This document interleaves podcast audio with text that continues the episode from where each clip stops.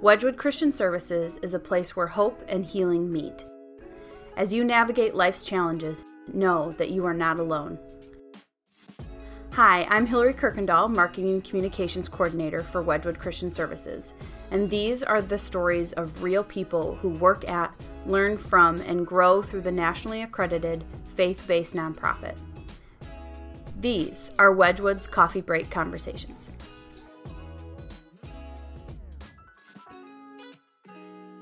Wedgwood's Manasseh Project is an outreach that is dedicated to ending the sexual exploitation of young people in West Michigan through awareness, education, advocacy, and treatment. For the last 10 years, Nikidra Battle DeBarge has been leading Wedgwood's Manasseh Project, training first responders and activating change in our community.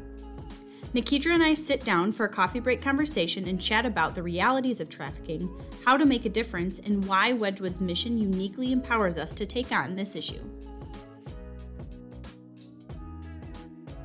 We have a great coffee break conversation for you today. I am joined by Nikidra Battle DeBarge, who is the coordinator of Wedgwood's Manasseh Project, an outreach dedicated to providing awareness, education, and advocacy to end trafficking in West Michigan. Thank you so much for joining us today, Nikidra. Thank you for having me. What brought you to Wedgwood initially, and did you always know that you wanted to work within this social work kind of field? I did. Um, so initially, um, I was going to school. Well, long time ago, I wanted to be an attorney. Um, that changed with life life circumstances, but um, then I decided to go into criminal justice, and so I wanted to work with youth um, in the criminal justice system.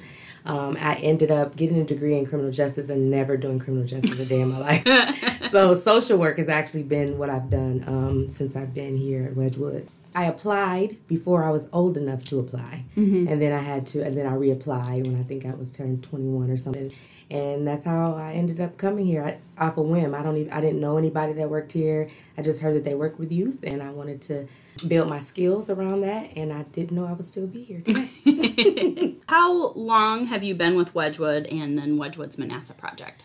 I've been with Wedgwood going on 19 years in July. Um, it's crazy to, to hear that come out of my mouth. and with the Manasseh Project for 10 years. Great. So it sounds like you've always wanted to help people, and Wedgwood has given you a place to do that. Yeah, that's a natural thing for me. Um, and yeah, it just it's fit perfectly. 19 years is a long time to be with one organization. What do you think makes Wedgwood such a special place? Um, I've always said family. Uh, since I started here, um, I've always felt like family. Um, the staff that I work with, my supervisors, um, the kids that are here. I think the power of what we do here is what keeps people coming back. You mm-hmm. know, it's hard work, but I think the reward is seeing those challenges overcome and mm-hmm. seeing the challenges of the youth overcome. And I just think that it's it's a wonderful place to to not feel like you're working but mm-hmm. you're actually working. Mm-hmm. You know, when I was in youth treatment and I worked in residential, and so we ate there, we watched movies there, we went to the store. You know, so it was like I was an extension of my home. Mm-hmm. Um, so I think those type of things, the relationships that you build here, those are all reasons why people stay. Mm-hmm, mm-hmm. And you know, important things when the work is so hard that there are plenty of good things that make it worthwhile. And yeah. So, as coordinator of Wedgwood's Manasseh Project, what are your main tasks and goals? Um, how are you making progress to actually ending trafficking and exploitation?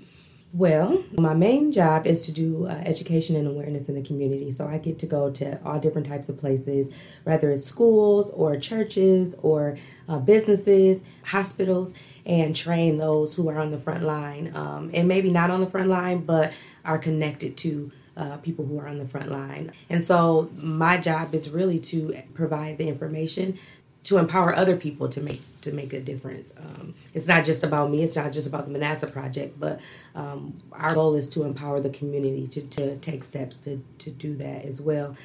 Really, I mean, the our trauma recovery center, um, having young people come into our program to be able to get the the services that they need, uh, the healing that they need. Um, that's a that's a first step.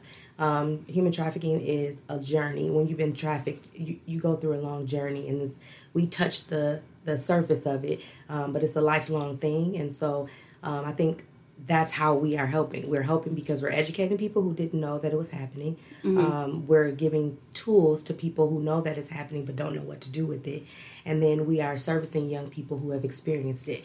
Um, and then we also go a step further in prevention. So, um, being able to go into the schools and educate on what is happening around trafficking um, and giving the youth the tools that they need so that they are less likely to be trafficked. Um, so, we kind of hit all different mm-hmm. um, areas. And then the partnerships that we have in the community to be able to kind of be an extension of what we do. Um, it's, it all helps. Um, mm-hmm. If we're not having the conversation, then no one is looking at the problem. And so mm-hmm. we get to bring that conversation to the community. Mm-hmm. It's really cycle breaking work. Absolutely. Uh, so, January is Human Trafficking Awareness Month. What do people need to know, and then what can they do with that information?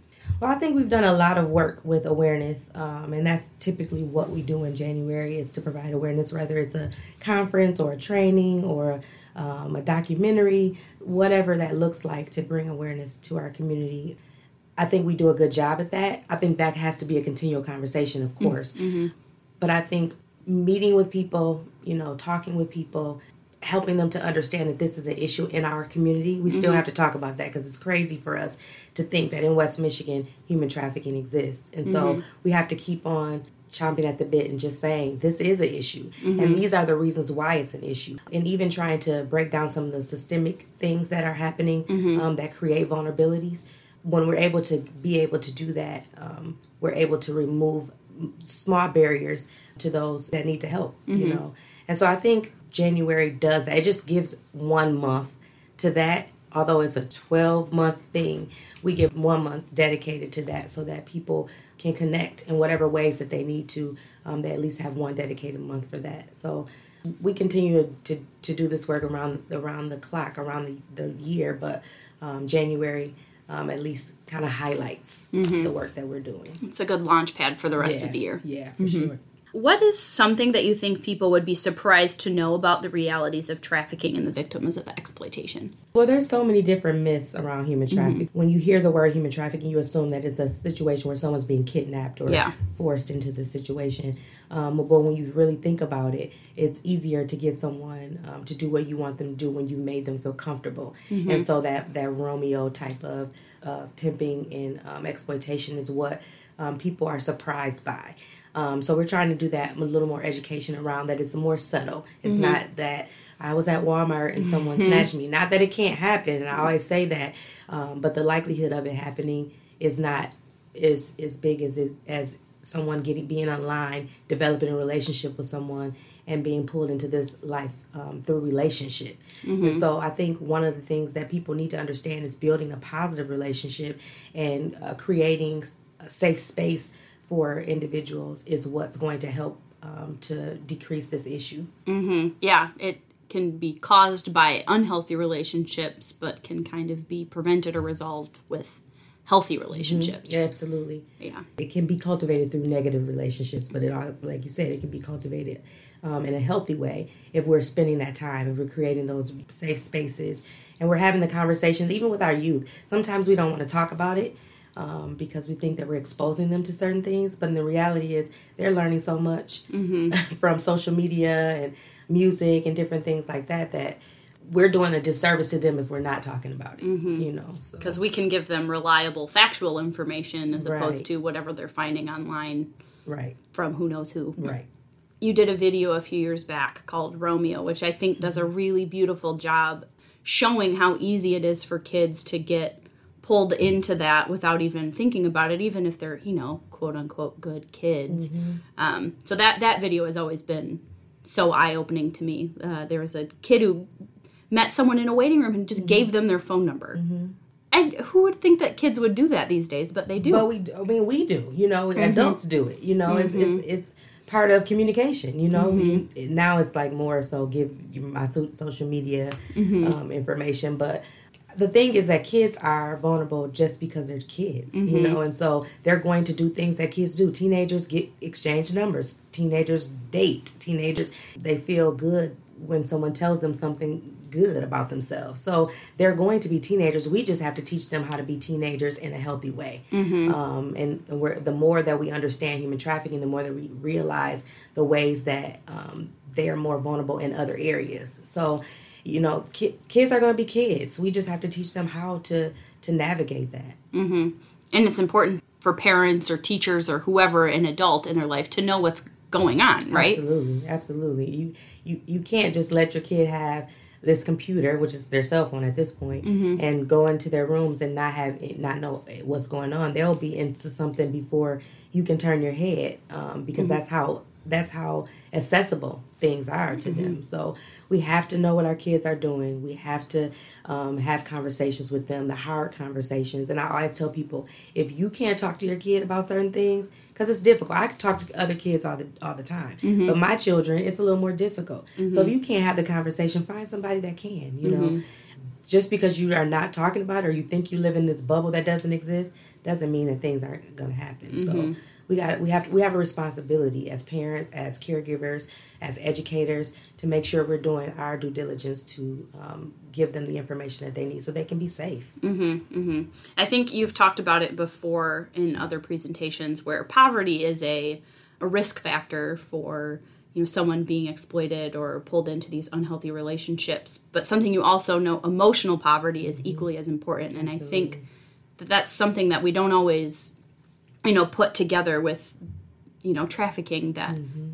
emotional poverty is a big problem you could family could have all the money in the world mm-hmm. but if no one is there for them nope.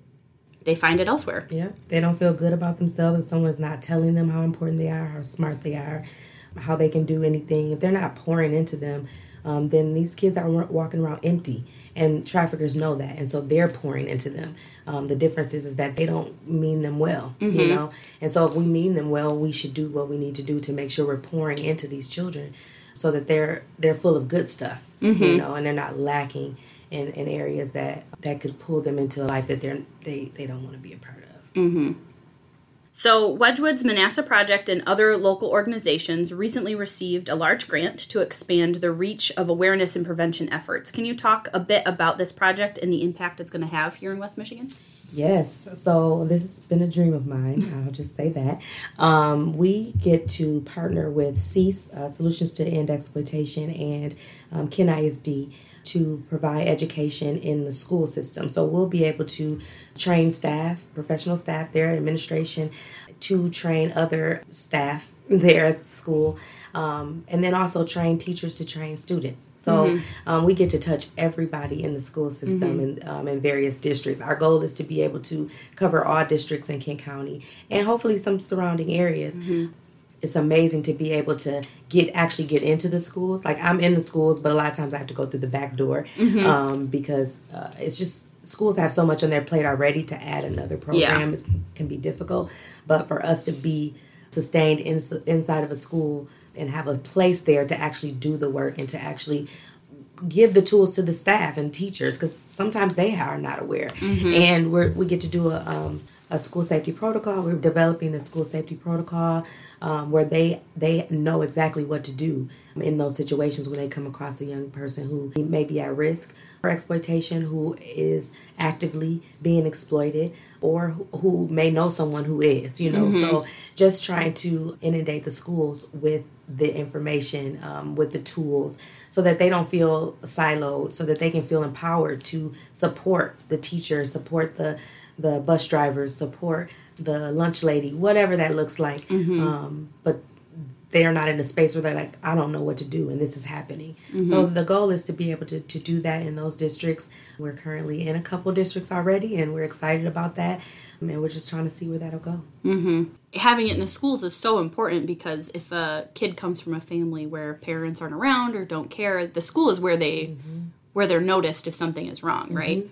Yeah, and that comes through, and again, relationships. When you mm-hmm. have a student you have a relationship with, you notice when something is not right, right? Mm-hmm. Um, and you can you can pay attention to those things. And a lot of times, the the um, security guards, or they don't really call them security guards anymore, but in my day they were security guards. um, but they're they're able to identify things because even especially the security guards, bus drivers, um, janitors, because they're hearing what other people don't hear. Mm-hmm. They don't realize that they're listening. You know, yeah. they don't know. And then also, a lot of times, those are the people who are building the relationships with them. So mm-hmm. um, they can identify uh, something's not right with with so and so. I I've noticed some differences in her behavior. I've noticed some difference in her clothing, some differences in her um, her attitude, whatever that might look like. They're paying attention a lot of times, mm-hmm. And so to be able to educate them um, so that they know what to do next, that that's that's powerful. Mm-hmm. It's it's just powerful, and so we're just we're excited about having the grant. We're excited about being able to connect with with other C, um, who's also doing the work. Um, Kent ISD, who uh, structures mm-hmm. the systems in the school. So it's gonna be it's gonna be impactful. Mm-hmm. I believe it is. Yeah, sounds like it mm-hmm. already is. Yeah, yeah.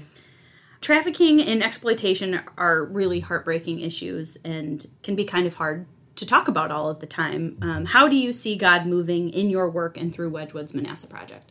I, I, go back, I always say, you know, when you see a young person come into our program broken, hurting, um, having uh, experiencing trauma, just having so much go on, and then you watch them go through the process and you see how much the therapy is working, how much the relationship building is working. I always go back to that because I feel like that's a huge part of that. Mm-hmm. Um, the love that Wedgwood shows these young people who, who may not have experienced it or have experienced it, got into some trouble, didn't think that they were worth anything, and now we rem- we're reminding them mm-hmm. of who they are and how much more they can do, and exposing them to some things that they've never been exposed to. I think that's we're shining God's light on them through the things that we're able to do mm-hmm. in, that way.